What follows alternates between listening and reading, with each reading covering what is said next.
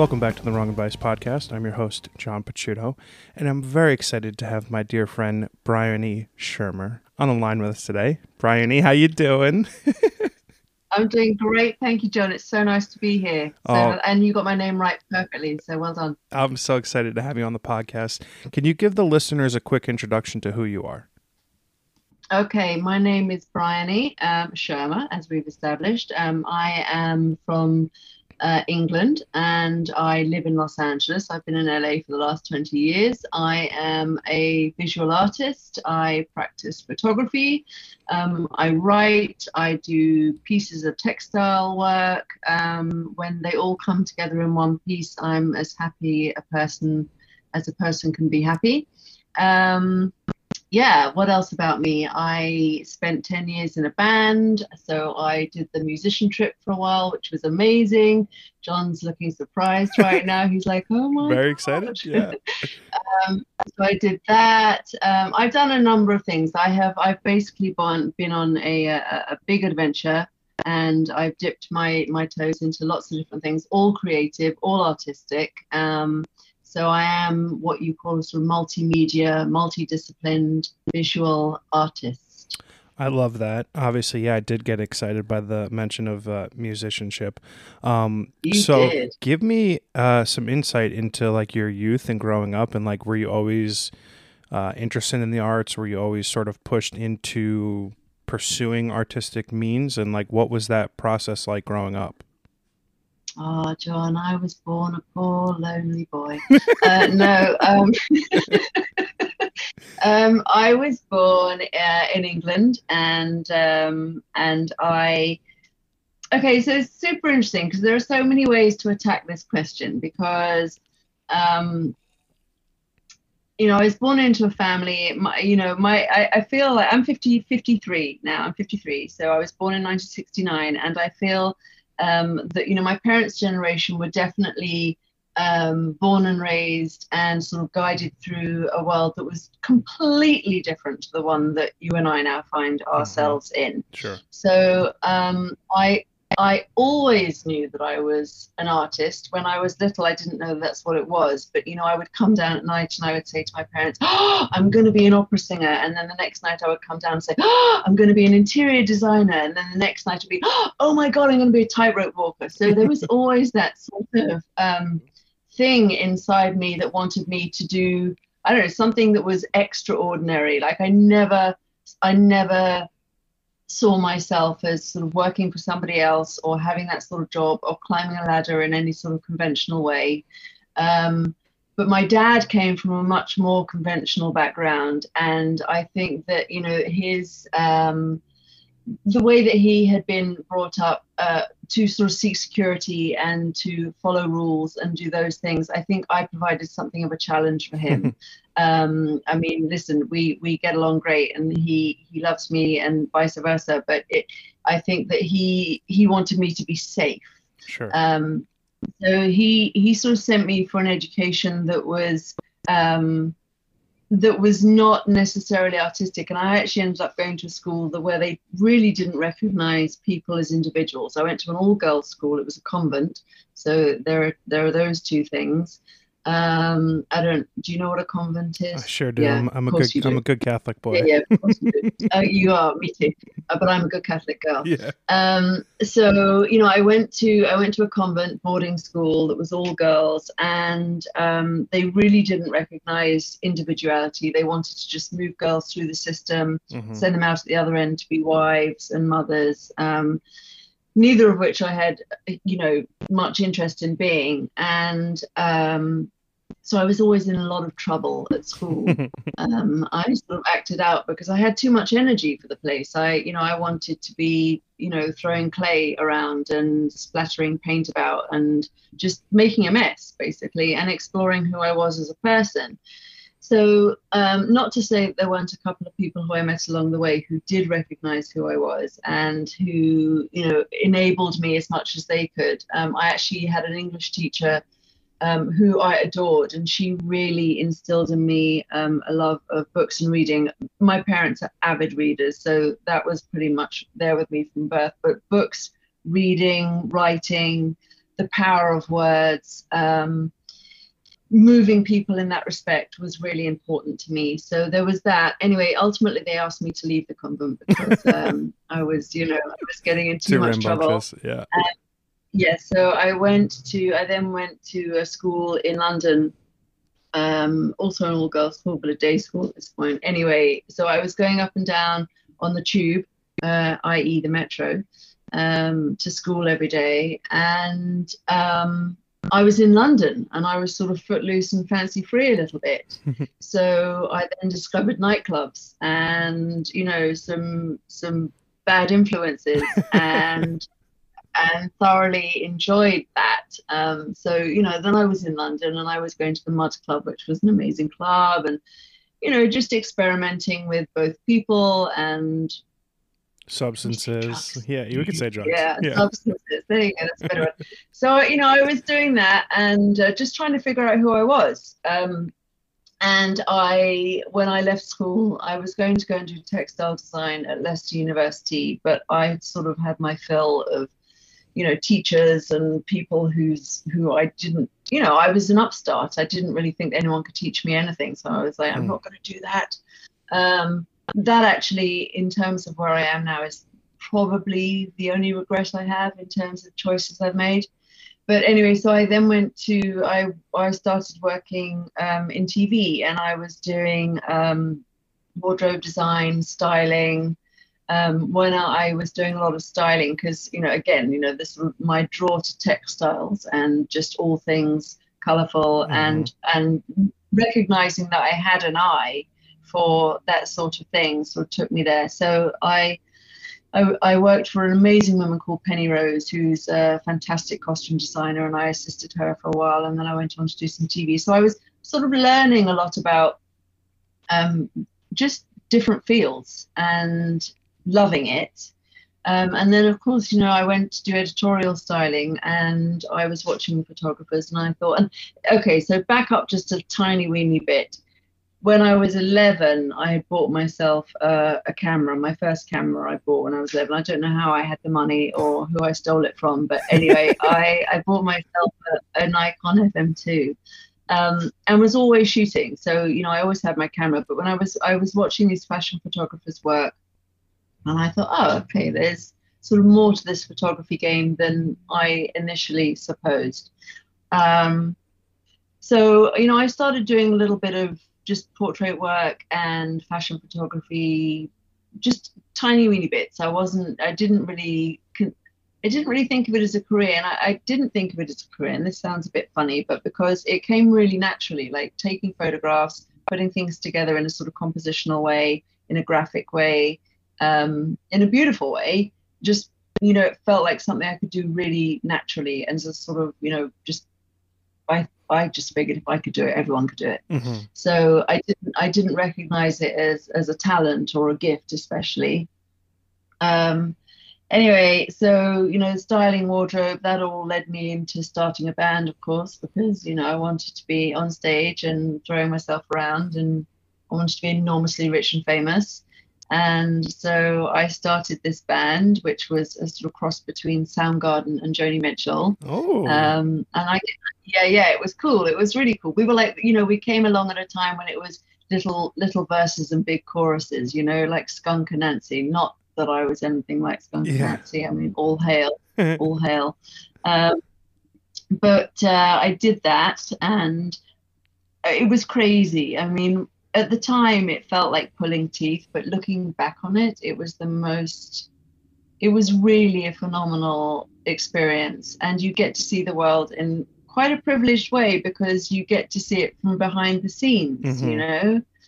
So um, we we toured Scandinavia a lot. We toured Germany a lot. Um, we had a lot of fun. I, of course, dated the guitarist because that's what you do sure. when you're the lead singer for a band. Yeah, and, stuck in a uh, in a bus you know, or a van. I. I, really wanted to embrace the full rock and roll experience. Um, you know, we spent a lot of time on little in little buses. My drummer was a Star Trek um, fanatic, so you know there was always Voyager on on the bus, and you know, before the band, I was not a Star Trek fan. Post the band, I'm an evangelist. You know, I mean, so, I so there was that. Um, I threw a monopoly board out of the window on the autobahn in Germany. That was a fun thing to do. I tried to trash some so- some hotel rooms, um, but everything was nailed down to the floor. so you lived out all You your know, punk rock dreams, right? I really did. I really, really did. Um, but it was, it was kind of, it was this thing where it was too much hard work. I mean, not not hard work in terms of the work was hard, but The growth. it didn't necessarily come from a place inside me oh, that was um, totally natural. I mean, I can, you know, my brother's a musician, all my family are all musicians. I I could sing and I could write a song, but I felt as if the music I was creating came from a darker place in me. And I, when I moved to LA with the guitarist, because the band imploded, that's a whole other story. But that imploded, we imploded, couldn't replace our drummer. Um, and I just thought, you know, I, I I'm going to put all my shit on the street and I'm going to move to LA. So that's literally what I did. I put all my Wow. belongings on the street in London. So someone's got some really good stuff. wow. Um, and uh, and I came to LA. My my brother was getting married in New York, so I went to New York first, and then I came out here and just stayed. You know, when you first I came here in 2001, and when I arrived, LA laid on a really good show. You know, this it was sparkly lights, and I kept running into people who I hadn't seen in 20 years, and I was like, this is where I belong. Um, so I, and of course, the weather's pretty good and all of that stuff. So I stayed, um, and I was doing music with him for a moment. Um, oh my God! I mean, if we had ten hours, I could we tell have you plenty some, of hours. really funny stories. But um, uh, you know, we came out here and we ultimately split up, of course, because that's what you do. He smashed a guitar Oh, on the no. floor and you know, yeah like we we did the whole thing i mean we really really went at Yeah. it hard in If, terms if of there are any out the if there are any biographers listening, I think your life, and we haven't even gotten to present day, has already made for one hell of a film. yeah no i mean you know it, it's uh it's been and, and recounting it to you now i'm like oh wow yeah some shit has happened um i haven't even told you about you know being miss agent provocateur that's a whole other thing but anyway Goodness. Um, so um, I I came out here and I can remember being on stage one night and I was singing the songs that we were performing at the time. And I can just remember thinking, I really, really hate this music. oh wow. You know, I really just don't want to be singing these songs. They don't feel as if they're coming from the right place inside of me. Um, they just, it just felt heavy. You know, Mhm. it just felt as if it wasn't coming from a light place. And, you know, in terms of visual art, I always create from a really light place hmm um, whether the message is more sophisticated or more profound, it doesn't matter. It comes from a really pure place inside me, and it's much, much easier. So the fact that it is easy and I have no resistance to it was probably the cues that I needed in order to follow that. Yeah. So, um, and I've been taking pictures in LA while I was here. I'd just been snapping the new environment and jacaranda trees and just various things. And I had found a lab um, in Culver City and taken some stuff in there. And there was a woman at the front desk. And every time I picked a print up, she said, You know, there's really something about your pictures, like they have a quality. And I would say, Yeah, yeah, yeah, sure, cool.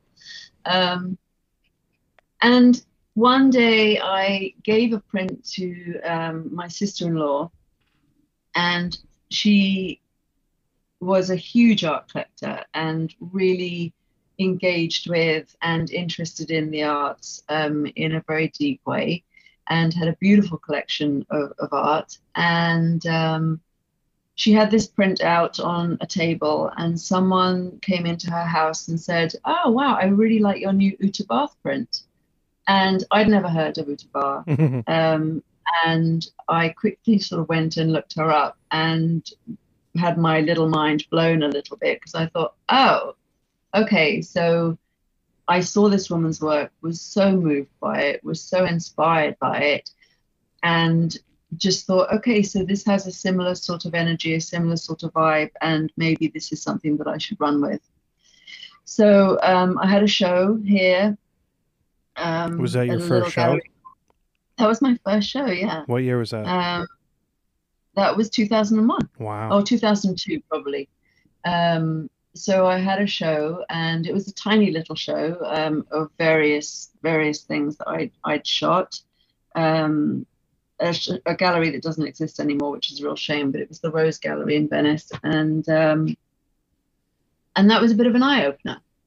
So um, you know, people came, people bought, people enjoyed, and that was nice. And I felt much more in control of that sort of environment than I ever did inside of the you know the music thing, which was just you know that was that. Um, so then I just you know I went off on this crazy artistic journey in Los Angeles, which and it really afforded me the space and the time, which was amazing. Um, you know I could live here relatively cheaply compared to London. Um, I had a bit of money saved, so you know I just allowed myself to sort of put myself through what was a little sort of uh, foundation course. You know, I I did some silk screening, I did some photography, I started sort of really um, looking at my interest in textiles. I you know started writing a little bit more seriously. Um, and yeah, so and I sort of really went down as many avenues and tangents as I wanted to go down, and I did this. Um, I did this little series uh, for a guy that I dated for about five minutes, but I did this series which was um, he was a painter and I was very so as you can see I, really like all the cliches. I want to date the guitarist. I want to date the painter. You know, You- I've you certainly have a type. Drug addict. You know, Right. I, I really I like the extremes. Um, so I I made this little flick book, and it was a silhouette of me taking my clothes off, and um, when you say I book, you mean like it's a flick book. like It's a flick book. with like drawings or photos? No, no, like photographs. Oh, so, I, so I like each a- one would be I a a- different. Oh, I put a projector behind me and I basically projected my shadow onto a wall and then I trod on my uh, my sort of time release. You know, I had it under my foot, like the, the cable that, you know, uh huh. that Cable called? release. Yeah, Thank you very much. yeah. Um, I had that under my foot, so I trod on the cable release and I had it on, you know, brrrr, and I just took my top off and I took my jeans off and I created this little flip book. And it was so very cool. cool. That is It was, cool. it was really cool. Yeah, I mean, I, I've, I've got one here somewhere. Um, I've got one right here actually. Hold on, I'm going to show you. I know, one, I know, no one can see this. yeah, no, it's okay. uh, but I am interested. That is so cool. What a like wildly unique way to like give someone a gift. Like, and I would never have to, thought. to flirt with a boy, a Yeah. wildly unique way to, to really impress a bloke. It's funny. I used to make so these little doodles on the bottom pages of my school books of like people kicking Yeah, balls around. Yeah, right. Yeah. Yeah, so cool. So hold on, I don't, uh, and I've never flicked this with my left hand before, but here we go. Oh my god, that is so fucking cool. Wow, that's so cool. That is so cool. Holy Thank shit, you. I need to do that. I mean, with someone, not me, because that that would just be like frumply and unbeautiful. But that's so cool. Wow, that's awesome. Thank you. I want I want everyone on this podcast to know that I, you know, John's just stolen my idea. I will give due credit. that is so cool, though. Um, I'm actually sort of I'm I'm I, you know seeing this recently again. I thought, oh, you know, that I need to turn this into a little a little NFT. Absolutely. So uh, yeah, into like a GIF. yeah, yeah. Oh my god, that would be so cool. Yeah. yeah. Um, anyway, so I did this, and then I thought, oh, I'm going to do this whole series of silhouettes of me doing various things, and I'm going to put them on really colored backgrounds. And then I was driving down Fairfax, and I saw the first iPod um, ads that were people dancing yeah. in silhouette with really bright background backgrounds. And I was like, shit, you know, Apple stole my idea. yeah. They're probably listening Um, in. They, yeah, to your podcast. Yeah, right. um so um so you know that was it was kind of like a bummer but it was also i just thought well at least i'm at least i'm part of the zeitgeist at least i'm feeling the vibes Yeah. i'm sort of getting it right um but then I turned uh, the seventh one of these, uh, maybe it's this one. Yeah, I think it's this one here, Mhm. which you can't see, but I Yeah. turned that into um, into a logo for myself, and I launched this line called AOM, which stood for Army of Me Cool. and I embroidered that onto clothes and I did various things and then I was I was um, handwriting my journal onto t-shirts at the time. Um, and and then I sort of made that a little bit more official and I was silk screening my journal onto various bits of clothing and scarves and this that and the other. So I did that for a moment. So as you so it was the sort of photography and the writing and the textiles all coming together in this rather nice mashup yeah. um, which was great. And the idea for aom was that it was going to be a sort of um, a whole world of of stuff that you know I didn't know where it was going to go but I knew it was going to do something good in the world hmm um, and so I did that for a moment. But you know, when you're a one-woman band and uh, you know you don't necessarily have you know the resources or the support, those things are, are hard to achieve. And I I achieved some things, and it was great to do it. And I had the line, and I loved it. And then of course it led to me doing other stuff. So um, and actually, it still it still kind of exists and within the NFT space. I'm really excited about the idea that these ideas can have a rebirth and a reboot Oh and yeah. can sort of find their way back into what I'm doing now and just back into the world in general. And that suddenly I have I have this space where um, all of these ideas that have been dormant for a moment can can come back to life. So you know that's super exciting. That is really awesome. I mean, I, I often say how jealous I am of artists and photographers and musicians and who, whomever, whatever their discipline is, that at a young age they had this love or this passion or this realization of the thing that they loved because photography came to me super late in life. You know, I was 35 years old when I lost my job in the pandemic and went on a road trip which you know sort of reopened my eyes to the things that were important in life and like what I wanted to be and who I wanted to you know what I wanted to do with the rest of my life. Um so like for you being able to know from such a young age what a passion you have for a multitude of arts is is a is a bit I am a bit jealous of that. That's that's pretty pretty awesome.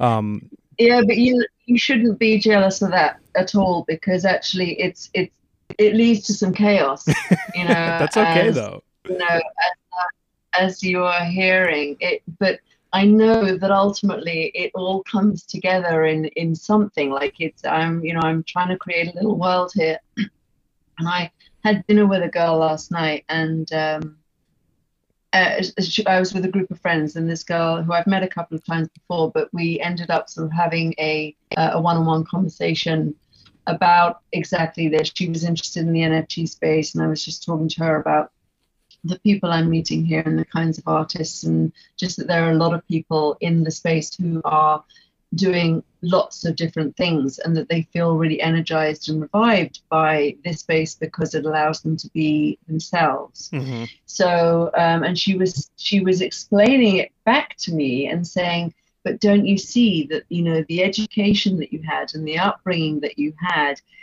forced you to be flexible as an artist because you were sort of bending to other people's whims all the time. Ooh. and it was really a crazy sort of it was it was something that really resonated with me but i was listening to her and thinking that is exactly why i am the kind of artist that i am today. And while sometimes it's hard to wrangle all these different things um, it is a it is a really pure expression of actually who i am and how i was brought up. Oh, I actually love that. That's that's pretty fucking awesome. Like for me, it's just I sort of stumbled in the fact that I love to make photographs, right? And I don't care whether that's a picture of a flower or a person, um, or you know a pile of trash on the street. It's just the ability that photography has given me to express things that I'm feeling in my everyday life is something that I'll be supremely thankful for. You know, hopefully 50 years from now, assuming the world doesn't Yeah.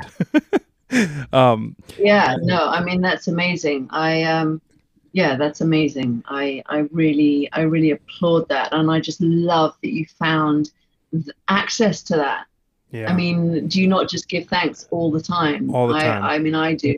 Yeah. yeah I, I mean like I, i've i've been able to I, i'm lucky enough to say that like whereas this journey has been something i could never have like imagined for myself five years ago um like i wake up every day supremely happy. Like i wake up so comfortable in my own skin and so sure of myself that like i five years ago 10 years ago forget about it i had no idea who i was or what i wanted to be i just wanted to make more money. I just wanted to be, you know, more important. You know, I just wanted to have a bigger house or a better car or a fancier watch. And none of that shit matters anymore. Like, I just want to create things that are an expression of who I am as a human being and have conversations with people about what type of expressions they want to exhibit in their lives. And uh, it's been just like such an amazing, transformative two year period of my life that I'll be supremely thankful for for the rest of my life. So this morning, um, I was in a Twitter space and it was centered around this idea of purpose. And I was talking about how um, in uh, 2017, 2017, I suppose, um, I had some physical issues that were really wreaking ha- havoc with my with my body.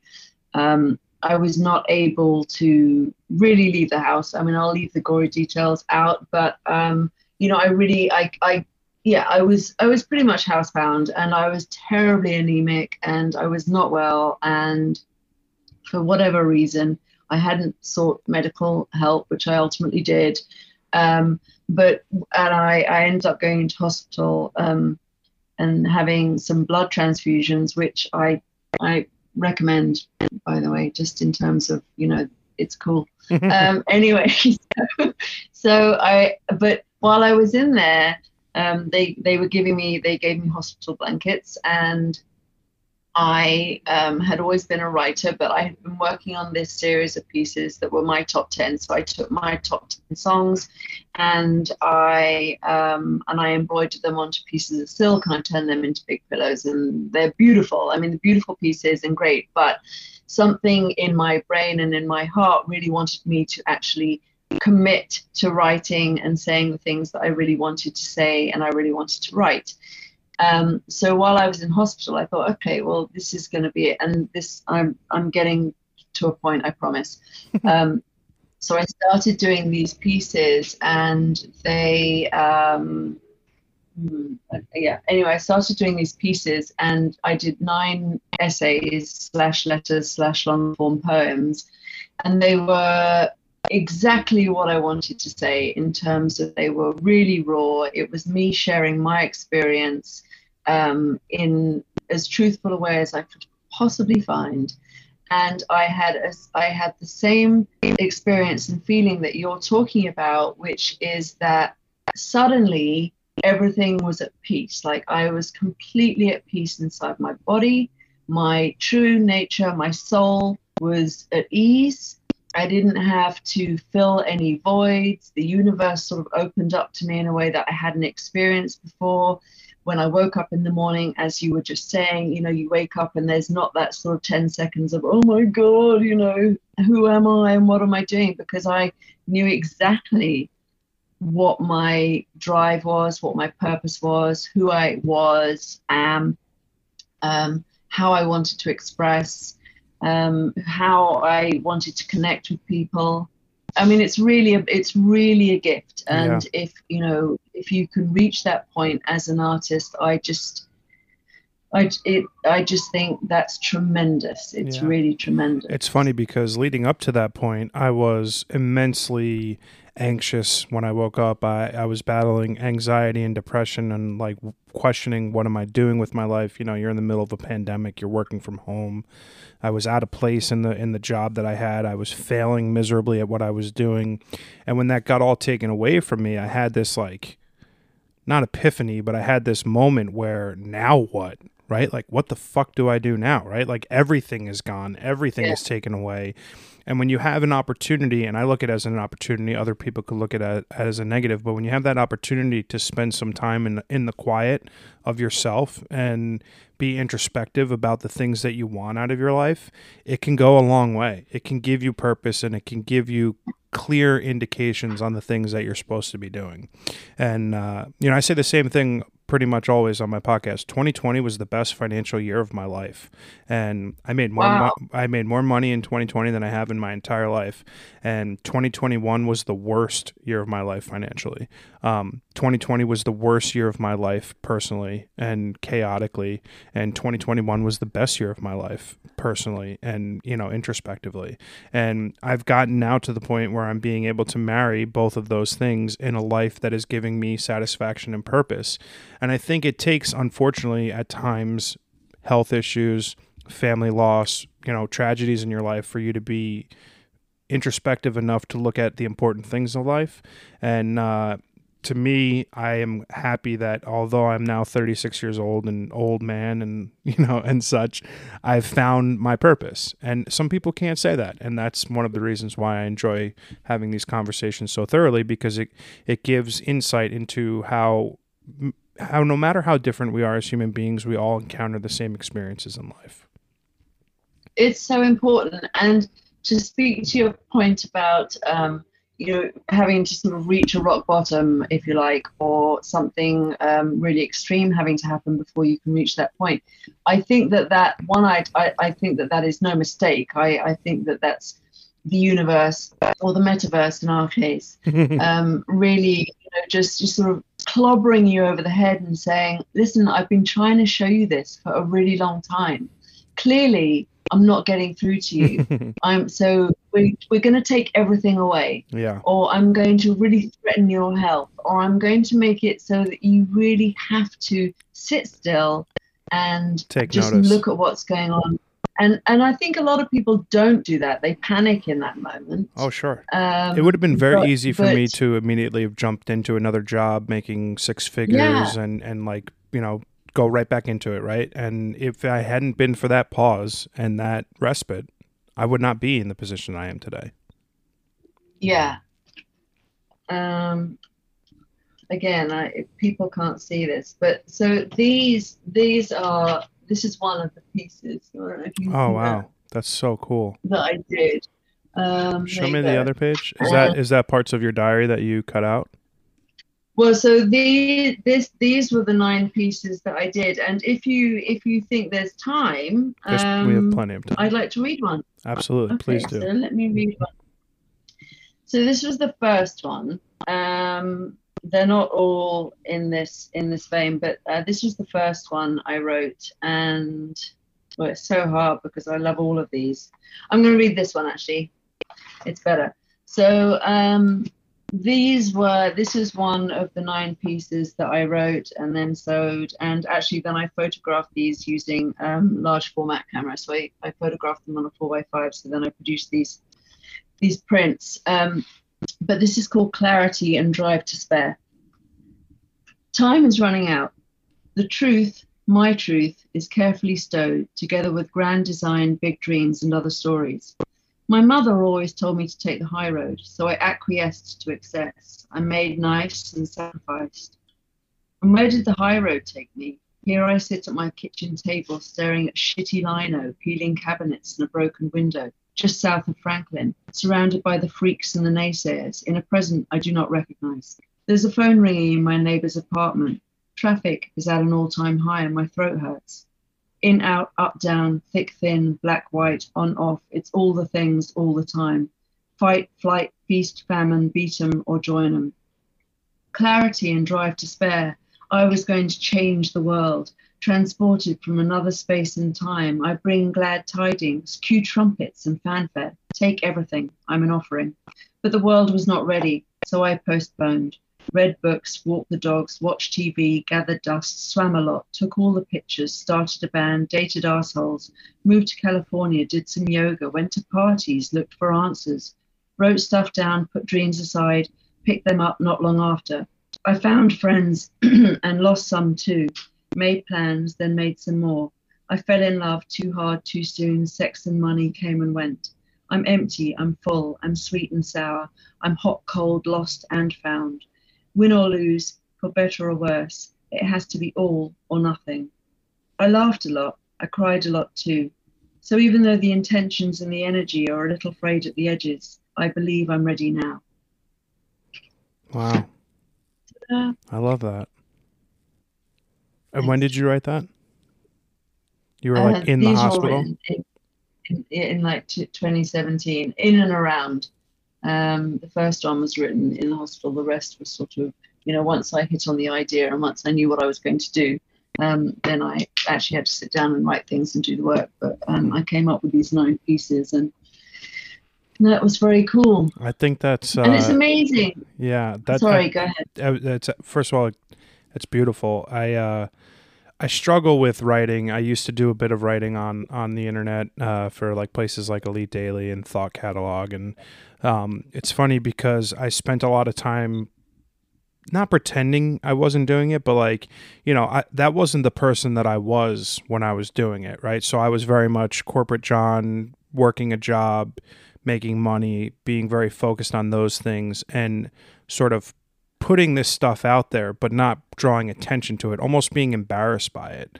Um, Right. and I and I it's something that I like I struggle with to do now because I still feel like a fraud when I do it. Um, you as a person who work in a multitude of, of disciplines from an art perspective, are you drawn to one more than another? Do you find that like inspiration strikes you in one way more than another? Like how does how does your artistic process sort of unfurl itself? Um, good question. Maybe you've got the answer. Um, um, so I re I feel a lot of the time photography and writing go hand in hand. Like I, I- for me, I, I approach um, both writing and photography, I think from quite a poetic place, and I'm using the term really broadly hmm but it's it's definitely from a from a place of um, looking to translate or explain or just um, I don't know uh, make sense of uh, you know my surroundings. And also I feel as a person that I have this really clear sort of through line to um, and please no one sort of I don't know laugh at what I'm about to say but I feel like I have this through line to to the truth. Like I feel like I have I have clarity um, about what's real and what's not real in the world, about what's good and what's not bad. But you know, I'm an Aquarian. We all think that. so um, it's I- true. I, I do. we- I do greatly agree with you, though. I- and you know, it used to be what I would consider as my bullshit meter. Like I could tell when people were putting on a front because I was so accustomed to putting on my own, right? Pretending to be Right. something that I wasn't, or pretending to be happy when I wasn't. So I could see that in other people, and I'm glad that you mentioned that because it is something that I feel like I try to articulate in in my pictures and. I am starting to write more, and, and it is something that I, I am uncovering about myself that I am able to see through someone and know what I believe to be their truth, whether they want to admit it Right. or not. and although I- although I I'm a Sagittarius. I'm Sagittarius rising. oh, okay, there you go. We, we we love the Sagittarians. Yeah. They're amazing. Um, but I I really seek authenticity. Um, and again, I don't know if that's because of how I was raised or what my surroundings were, but anyway, that seems to be my drive. Mhm. So if I'm out and about, um, I see things in a photographic way. I just do. You know, I um, back in the good old days of Web two, um, you know, I I really loathed using Instagram as a tool. It just it wasn't. I mean, I did, but I never had any success on there. It didn't feel good to me. It didn't feel right. But I started this one page um, where you know there were no hashtags, no nothing. It was just me shooting with my phone, and it was just me shooting around LA. And like you, I I'll take pictures of rubbish, or garbage. I'll take pictures of you know half-eaten pieces of pizza because they amuse me because I want to know what the story is. Like, what's that doing there? Who left it? You know, the whole thing. So I started to do that, and it was a way to make that fun for me. And so I always see that's how I see the world. As I'm walking along, taking my pictures, I'm also constantly writing. Like little things come into my head all the time. So you know, I'm I make notes and I just write things down. Uh, you know, I have this piece that I want to write called "Hooray for Hollywood." It's been incubating for months, but at one point it'll just pop out. So in the back of my mind, I'm constantly sort of uh, percolating, incubating. Um, I know what's coming next. There's like a little queue of things that need to be made and want to be made. Um, some of them, you know, get a bit pushy and work their way to the front. Others are happy to sort of sit back and just stay there for a little while until they're fully formed. Um, and with regard to you know the textile thing and that aspect of what I do, it sort of it all because those pieces are bigger and they take longer. They're they're, they're like the cherry on the top. So the writing and the photography are a constant. There's something that I'm doing all the time in the background or in the foreground, like it's always happening. Um, and then they usually sort of climax in use of this a rather bigger project. Um, I spent the last three years making a a quilt which was um, everything I've ever done. So I spent three years making these tiny little tabs which I hand sewed, which were all every, everything I've ever done, um, wow. from you know the mundane to the confessional to, and then I I sewed those together and I created this giant piece which um, it's it's having a life of its own in in a in a show right now. But um, know, and I photographed all the tabs. So again, there's always these things. It was it was writing, it was photography, it was you know all came together as this one big piece. Um, so my artistic process, I don't know, it's it, it's it feels messy in my mind, but I also have to totally trust it because um, th- it's always been this way and somehow I've managed to create what I consider to be really beautiful and important work were operating in this way. Mm-hmm. Um, I always, I always suffer from imposter syndrome. You oh. know, I don't think, I don't think that I know enough. I don't think that I've, I'm so, you know, I'm so, enough. I'm sorry to interrupt you. I'm so surprised to hear that. Um, for a multitude of reasons. Number one, it doesn't come through in your work um, at all. There, to me, the photographs that I've seen, the NFTs of yours that you've created, strike me as coming from an immensely conf- confident place. Um, and that was actually going to be my next question: was how do you deal with imposter syndrome and confidence issues? Because I struggle with it daily. I, I, I perhaps because I am so fresh and new in this journey in this career, um, that it's simple to compare myself to other people and other people's journeys, but you know that's naive of me to compare myself with someone who's been doing it for 20 or 30 years. But how do you as a person who's had wild commercial success and you know digitally and, and in real life obviously um, how do you get struck by imposter syndrome? Well um, i'm an artist you know so i'm by nature a sensitive soul and i am i'm looking for answers all the time. So from that respect, you know, we I think that most artists, a lot of artists, some whoever, um, we inhabit the world in that way. So while I am at this point in my life and in my sort of artistic journey supremely confident about my abilities, I know that what I do is um, based in experience. I know where it comes from inside my head. I, I I know I'm an artist, you know, through and through and through. Like I have no um, I, uh, what's the word I'm looking for? Um, I've got Doubt. no. Thank you. God, you know, simple word. um, I have no doubts about that.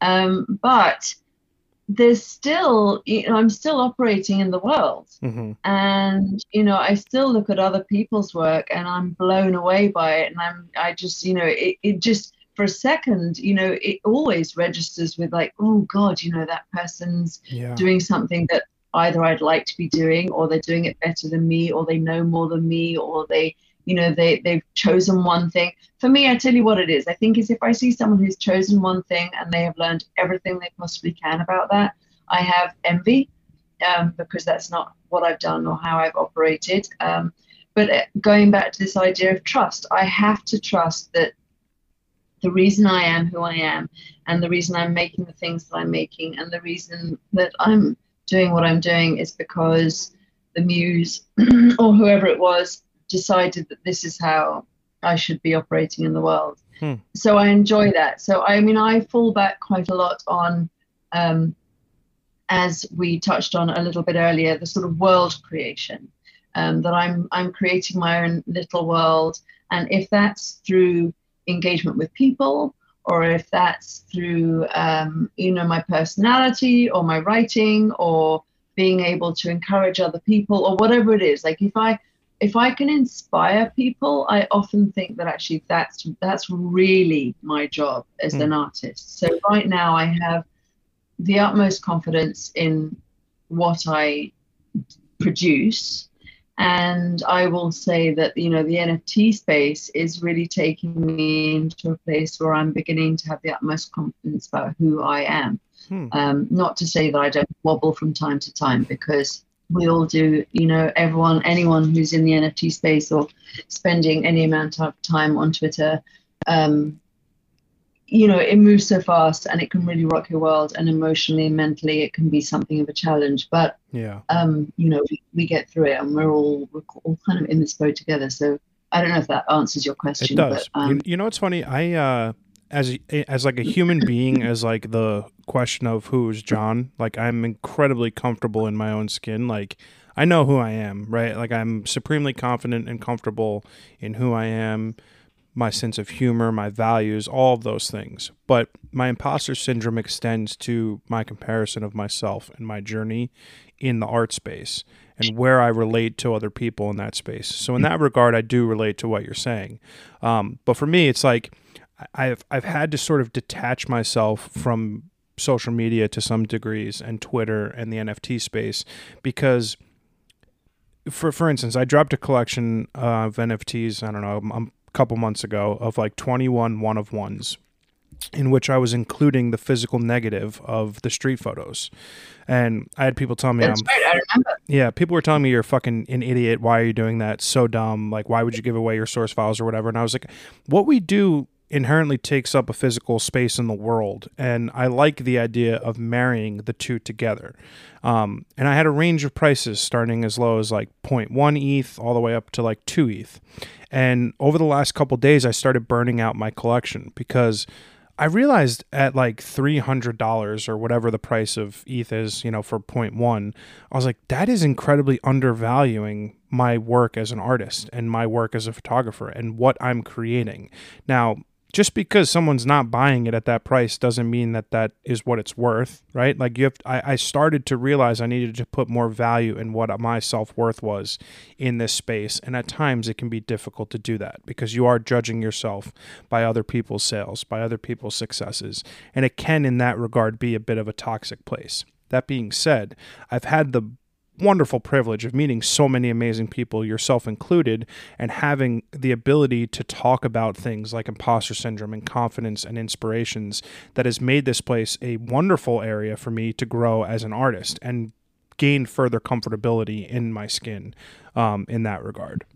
Is it my turn? Yeah. I was just um, I can't remember what I was going to say now because the pause the pause threw me. Um, I, I, two things though. I mean, listen, comparison, comparing yourself to anybody, comparison is a dangerous game. Sure. You know, because I think that then what happens is, you know, those little voices in your head, they latch onto that and they're like, oh my God, John's comparing himself to this guy. Let's really give him a hard time. um, so we all know that that's that is just a road to absolute self-destruction. Mm-hmm. Um, I think that it's really interesting the point you brought up about valuing work because you know I've I launched my collection um, and I priced it again low because um, I felt like I was coming into a new it's a new arena uh, it's a new platform um, and I just intuitively felt as if I needed to sort of work up to uh, other stuff and because you know I was there for what you know a matter of weeks mm-hmm. and there is there is you do need to sort of pay your dues somewhat. Um, I also register with you the notion of just I don't think anybody coming into this space could possibly have any idea about humanity in here. Mm-hmm. Um, I I compare it to all these artists sitting around in a bar you know, in Paris somewhere, smoking gauloises, drinking wine, and just chatting about their shitty days or you know the art that they've made and having all the other artists saying no no no you got it wrong like you don't want to do it like that you want to do it like this um, but then I know for a fact that you know if anyone were to come in and slur anyone in that group, the others would be on them like a pack of wolves, Yeah. and you know this is one of our own. You know you Fuck need to off. get the heck out of here. Like Yeah. I've seen that happen, and it's beautiful. Um, in that regard, the space has been an immensely rewarding area because I do feel like I have people who are inspiring me on a daily basis to create. yeah, And, and at times, I need that, right? Like, I need to see other people's beautiful pieces of art to be able to create for myself. I say very often that there's a book I read called Steal Like an Artist. Um, and I do that in both these conversations and in Twitter spaces because having an opportunity to discuss with like minded people about their work, it inspires me to go create more of my own, um, which is Yeah. a nice feeling. Um, what what it's amazing. what inspires you? Oh God, so many things inspire me. Um, people inspire me. Um, uh, looking at other people's work inspires me. Films inspire me. You know, music inspires me. Um, my own brain inspires me. I mean, you know, there are often times when I, and this goes right back to when I was sort of writing songs and stuff, but some things will just arrive in my brain fully formed. And when that happens, it's, you know, like, whoa, where did that come from? Um, but I'll take it, you Yeah. know, I mean, I'll thank you very much. Um, I am inspired by books. You know, I love to read, and when I'm reading, my my my brain can go off in a visual sort of, you know, on its own little journey, and I will suddenly find myself, you know, imagining or reimagining something that I want to make.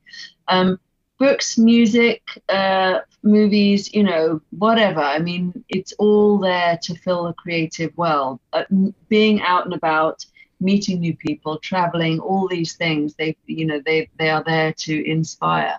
Hmm. Um, staying in one place does not do the trick. Uh, you know, looking at the same thing every day does not do the trick. So I think it's just as soon as you put yourself in a different situation, as soon as you're looking at something new, as soon as you are meeting someone new, just putting yourself in in the way of of you know, not exactly danger, but you know, just Yeah. just it's Out of your comfort zone. Yeah. I I also I don't drive in Los Angeles. I used to, but I don't. I haven't for the last of six or seven years. So I spend a lot of time on the bus, and um, I love being on the bus because I can read and because I can sort of reclaim that time to um, you know sew or read or whatever.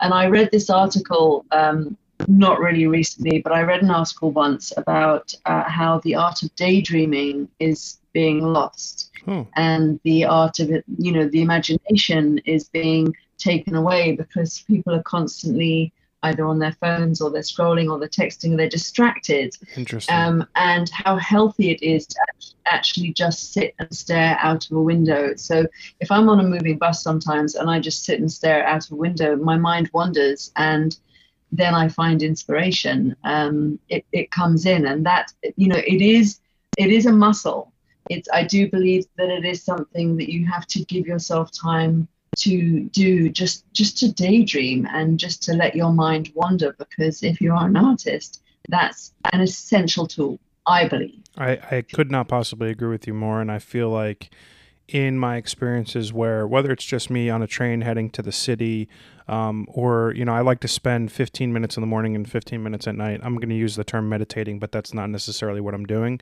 But i've unplugged that's my yeah I've, I've unplugged myself from my phone and the going ons of the world and social media to just be present of like who i am and what is going on. And it's made a marked improvement in my uh, creative process um, and and has been really helpful for me.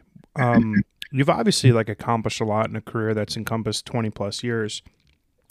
You know whether it's these really fucking cool flip books songs writings Mhm. murals all these things that you've done. Um, is there anything that you look at that you've created and it's the like one thing that you're most proud of that you've done or accomplished or sold or created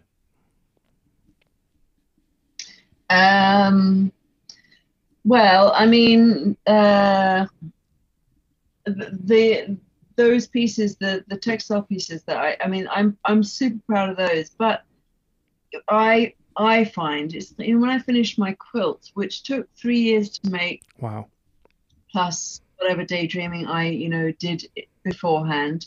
Um, um, I'm, I spoke to my mum and she said, "So are you happy with it? Do you like it?" And I, I had to say, I have no idea. like I don't know whether I'm, I'm happy with it. I love it, but also I have no real feeling towards it. I'm not proud of it because I mean I'm uh, no take that back. I'm proud of it, but it's almost as if okay I've done that now. Like that came into my brain. It needed to be made. I've made it. What's next? Um, I'm I'm I'm proud. I think of the things that I will create. Uh, I've got you know so many huge things that I really want to make, um, and uh, I think I'm also proudest of the fact that I, regardless of what my um, my elders and betters when I was young wanted for me, that I stuck to my guns and managed to I, I, I feel like I sort of kept that little artistic person uh, in a bubble inside. And I constantly had to say to that person you know you'll be all right. Like I've got you. I'm going to look after you. I promise I'll give you your time. Um, and so the thing I'm proudest of I think is actually now giving myself permission to be the artist that I want to be to say the things I want to say. Um, I'm proud of everything I've done uh, in terms of what I've made. You know, I when I look at it all, I'm sort of like, oh yeah, like I did that, and that was a it was a spark. It was a, an idea, and I acted on it, and I and I made it. Because you know, how many times have you thought about something, and then you sort of either resisted the idea, or you haven't answered the call, and you haven't gone out with your camera that day to take that picture, and that's a real bummer. Mm-hmm. Like that's a downer um, and it can actually, that's what in my mind leads to me feeling anxious or depressed. So when I get the uh, when I get the call when something says you know take that picture or you know go over there and I'm instead of me thinking oh but it's going to be cold and it's going to be my camera's so heavy and I don't want to take a tripod I have to do it because if I don't um, then you know that leads to a sort of downward spiral. So I'm proudest of the fact that nine times out of ten, I answer the call and I I set to it and I make what needs to be made. Um, the, the, the compulsion that I have to make things um, that I respond to that. Oh, I think that would be my. I fucking love answer. that. That is beautiful. Um, it's funny. So like, let's let's say we're we're not quite twenty years apart, but like, let's say for argument's sake, we're twenty years apart. I'm sitting in a place that you were twenty years ago. I'm currently in a position where my life is in a completely different place from everybody that I know. Um, whether it's my brother, my sister, my friends, my family, literally everyone in my sphere of influence is is doing things differently, right? They're all married, they have kids. Um, my life is in a completely different place um, from other people. Talk to me about times in your life where you felt as an outsider or you felt apart from your sphere of influence, whether it's your friends, your family, and how you can correlate that to both your successes and your failures in art. Um, because I think it's been one of those things where when I was in my 20s and I was writing on the internet and I was pretending that I wasn't, I was, you know, sort of eschewing um, that part of me. But now I'm embracing that part of me, and it's in, in, in been able to envelop an, an entirely new uh, person because of that. Um, how do you relate to that? Well, I think you just said it actually. I think you you really just put that. You know, you took my answer out of my mouth. So. Sorry. um, no, I mean, this, I can't remember a time in my life when I haven't felt like an outsider. I can't remember a time when I didn't always feel like I was on the periphery and that there was something that I was doing that was wrong or that I hadn't got the memo.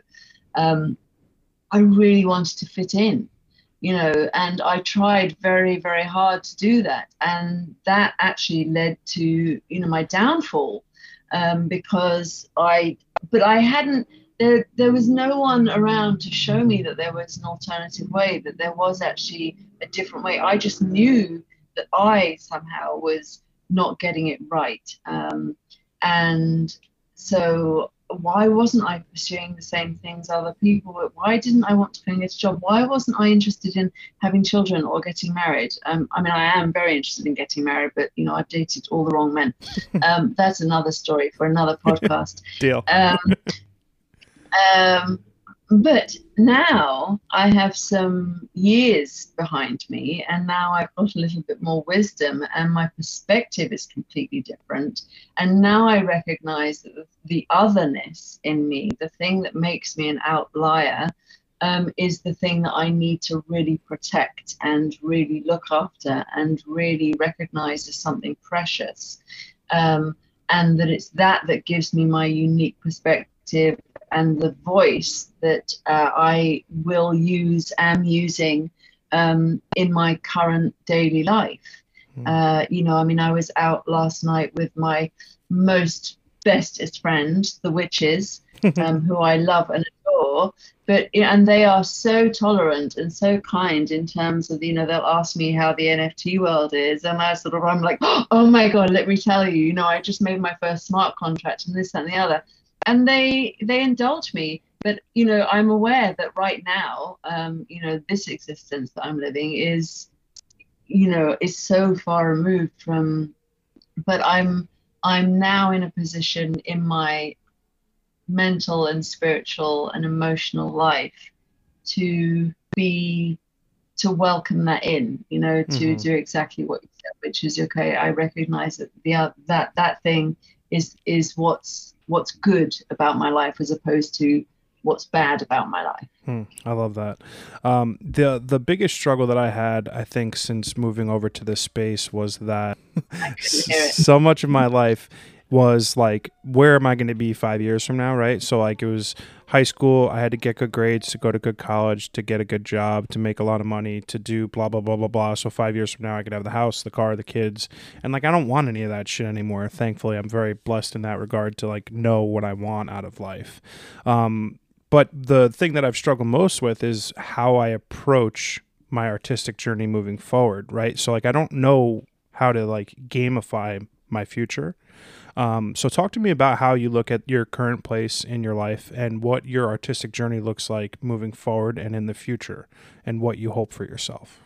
Um, well, I've never been terribly good at planning, um, so I'm I'm trying very hard in this new uh, environment to seek advice and to figure out um, uh, what I want to do. And I'll also just say that this also um, comes back to that idea of trusting myself. I think that you know now that I'm, I feel as if no trust, trust Bryony, trust your decisions. Like trust that you actually do know what you want. Um, I would say that you know I think I, I think I want you know a couple of hotels in the metaverse and uh, you know a dynasty of Metaland. Uh, no, I I want to keep creating obviously.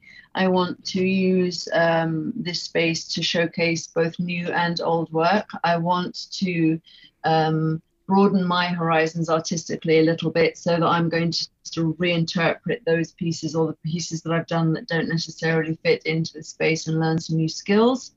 Um, I want to really find my voice and position inside of the space so that I can uh, I can be a pillar in the community. So I can be someone who actually plays a role. Um, and, uh, you know, I want to just continue making and selling the pieces. And being of service, that's also important to me. I don't yet know how that looks or how that's going to uh, take shape, but I know that that's something that I want. Um, and I really just want to be able to afford to keep creating and being an artist. Mm-hmm. And um, to to one give myself permission to do that, but also you know be able to uh, physically and financially be able to do that um, because that's my drive. Um, and so yeah, I think it's a, it's a real it's a lesson for me in giving and receiving. Um, I think that I've always been really good at giving, and I haven't necessarily been great at receiving. And now I want those two things to be really mutual and um, you know, mutually respectful. Um, and, you know, just, I just, have some positive impact Yeah. um, and really create art that comes from um, you know a, a, an authentic and a good place that you know if it inspires other people then so be it Yeah. um, but as I said in that one piece you know I mean I, I, I- I feel like I'm an offering so you know have it you know take it people you know my blood and guts it's all yours the uh, the selflessness that I've experienced in this space is a wildly inspirational thing, um, and a and to be honest, like a bit surprising, right? So like in all of my life experiences, m- more or less, people's relation to my interactions with them is like what can they gain from me or what can I gain from them and being in a space of people that are incredibly selfless and they want to see everyone be successful and grow and and you know eat and travel and enjoy life um, is just such a wildly inspirational uh, aspect to this community that I, I feel super blessed to be to be a part of. Um, yeah it's cool yeah, it's really really, It's really fucking cool. cool. Yeah, I uh, um, I mean, I'm not not to say that there aren't bad actors out there, and Yeah. that there aren't people who are operating exactly the same way as they, you know, they did in, you know. Anyway, you know what I'm saying. mhm, Um, I, I mean, I've been fortunate thus far to fall in with people who um, are nothing but good. Um, and I think that, you know, as I just touched on, you know, the sharing aspect and the self self selflessness aspect. Um, the, I think the thing people they they don't understand about that is that, you know, if you are giving, then you are also receiving. absolutely. So it's uh, you know it, it's it's a kind of selfless but also a pretty selfish act, and that's cool. Like it's okay I to agree. be I agree. be selfish because if if you're doing it in the right way for the right reasons, and you're also managing to um, to give at the same time, I think that that's healthy. Mhm. I think that you know when people do nothing but give, they give themselves away, and then they have nothing left for themselves. Mhm. So I think that um, I think there's quite a nice balance at the moment in inside of the NFT space where people are lifting each other up and people are also asking for assistance. And so far, it's it's been nothing short of uh, you know a really joyful interaction. Yeah, I love that. Um, I like to spend the last bit of every podcast doing sort of like a Q&A. Um, some Oh, of them yeah. some of them are super easy, some of them are a little bit more in depth. What is your what is your favorite book? Oh, You, that's you can too give, hard a you- question. you can- you can give Oh me a couple. God. you can give me a couple. Um, there's a David Mitchell book hmm called Cloud Atlas. Okay. Yeah. um, love the movie which too. I absolutely adore.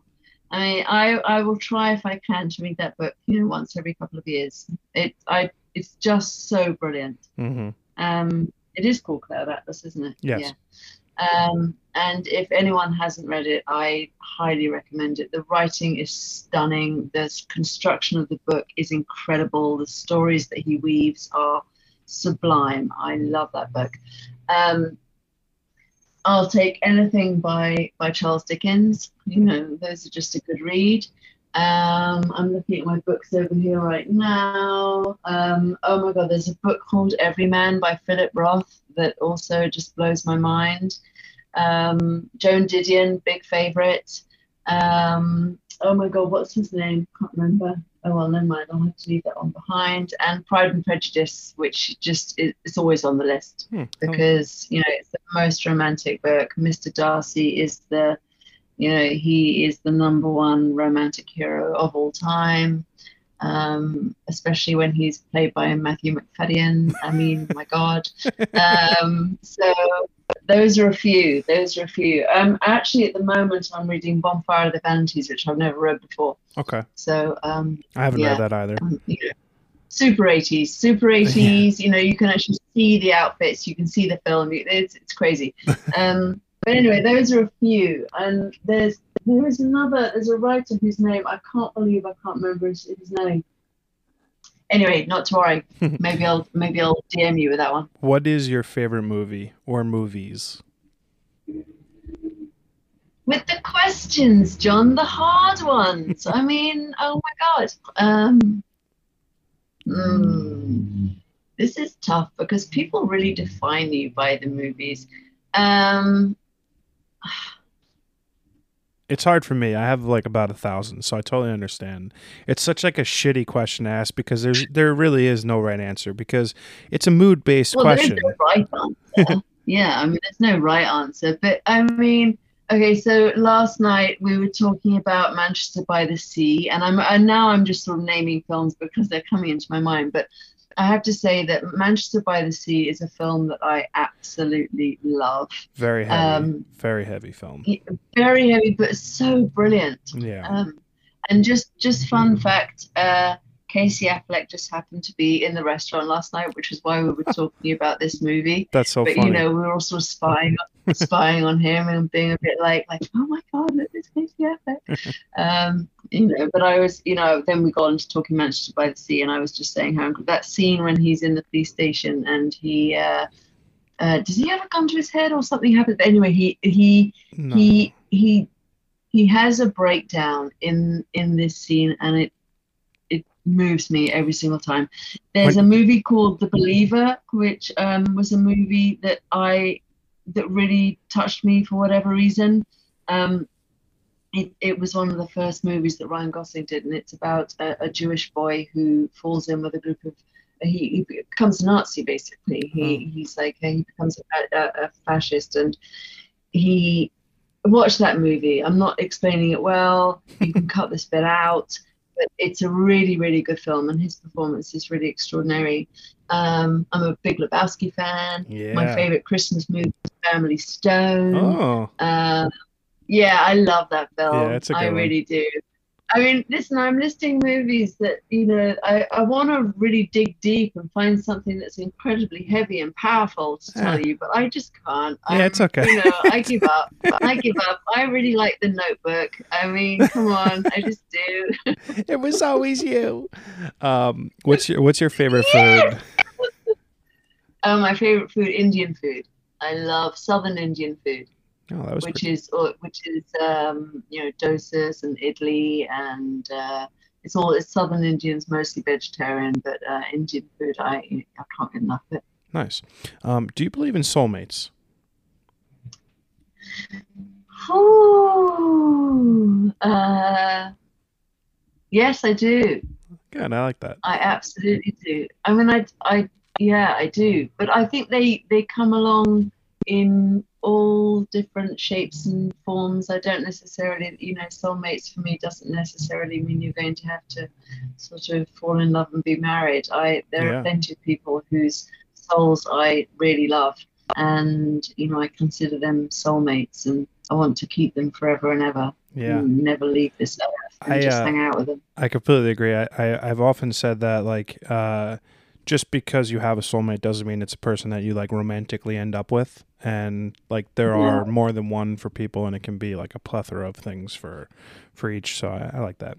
Um, do you believe in? i i, I i'm also going to just add to that. I take my soulmate sort of my soulmate uh, ism or ness really seriously because when I meet somebody who I whose soul I really like uh, or who I feel is my you know my kin, um, I I like I attach myself to those people pretty seriously. I really love them. Oh, I love that. I think that's beautiful. Um, yeah, I, uh, I I've got bad luck when it comes to soulmates. I think the person that like I was supposed to romantically end up with is married to someone else now, but that's a whole nother story for a whole nother day. Do you uh, do you know that for a fact? Like, Oh, is yeah, that yeah. actually someone you know? Yeah, oh yeah, Oh wow. yeah, totally. Yeah, we'll get into that off, What are you offline. do? we'll get into that offline. Do you do you believe in an afterlife? Um, I want to believe in an afterlife. I, I believe that we can never be nothing. Hmm. I, I, you know, now that we're here, I, I do believe very firmly that, I mean, now you're here, regardless, I mean, obviously we're going to die, um, but still there is the, the matter of the body in terms of like it is, it's still there. Um, I also know some people who have had near death experiences and they do they do talk about you know seeing the light and being given options Hmm. and There's a really know, there's a really good book you should check out. It's called Proof of Heaven. Um, I read it Mm. many many years ago, um, and it is a neurosurgeon had a near death experience. and- yes no I've I Yeah. her name and it's a she and she yes so and she became suddenly really atomic you Mm-hmm. know she uh, she experiences the world in a completely different way she woke up one morning she had a brain aneurysm Yeah, isn't I think it was right? I think it was a and he. uh, I think it was a he though. oh Yeah. well there's another one she's a she Okay. Yeah. I thought it was Yeah. interesting because he was a neurologist, neurosurgeon who didn't believe in Yeah. religion or anything and then had this experience. It was pretty interesting. Um, but yeah, yeah very good. Um, are you happy?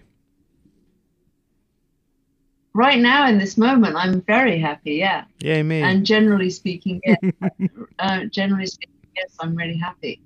Um, I, I, you know, I, I think happiness to uh, to some degree is a choice, Mm, um, and I think that also is a practice, and that you choose on a moment to moment basis.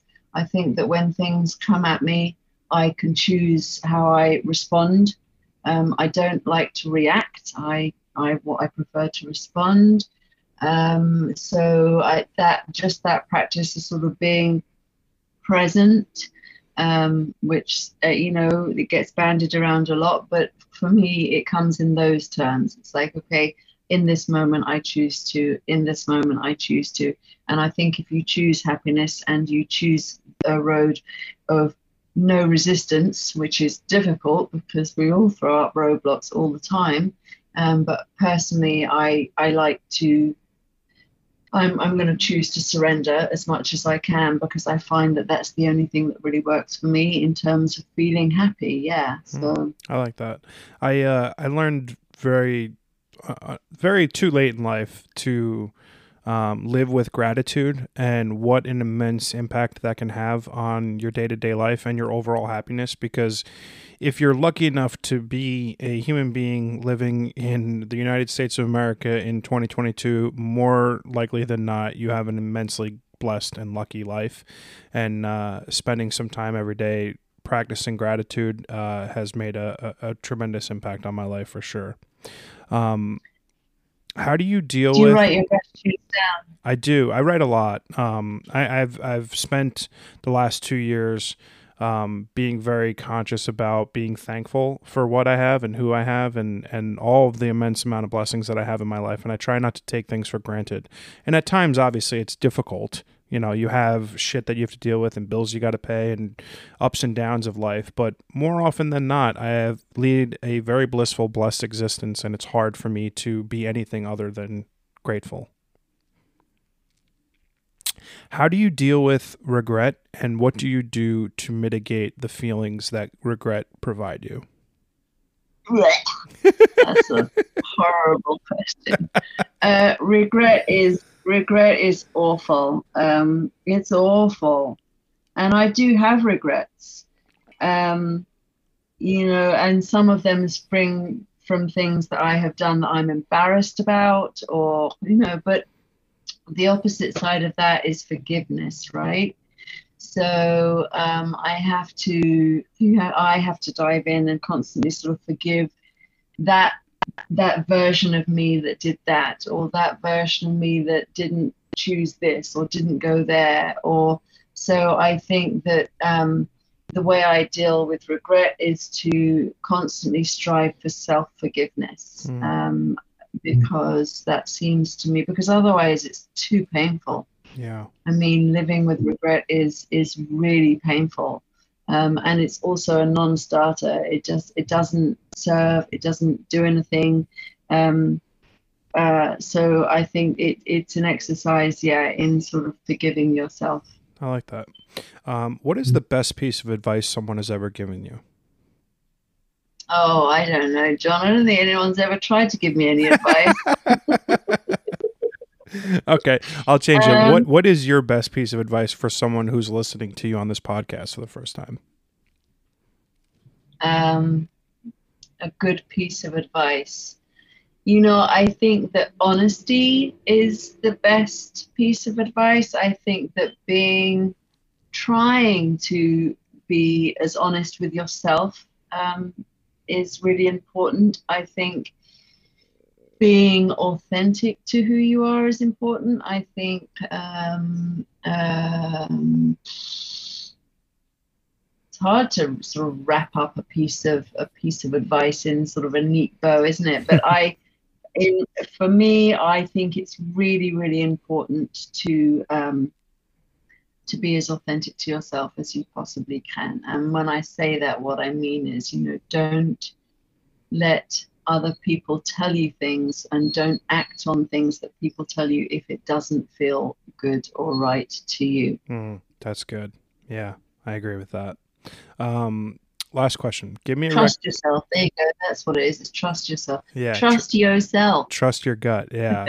you know, yeah. that little voice inside your head is usually right. I've found. Trust it. That that is that's your guide right there. Um, yeah. Give me a recommendation for something that you've recently consumed. Uh, could be a podcast, a book, a music album, a movie, TV show, just something that you've recently consumed that you'd like everyone to check out. Well, I'd really like everyone to check out your podcast. I mean, you know, the Wrong Advice podcast is clearly, you know, where it's at. Um, I mean that. I really Thank do. You. I mean that. I'm. I couldn't. I couldn't be happier to have had this conversation with you today. I think your podcast is is a gem, oh, gem of gems. Thank um, you. What else have I watched recently that I think was good?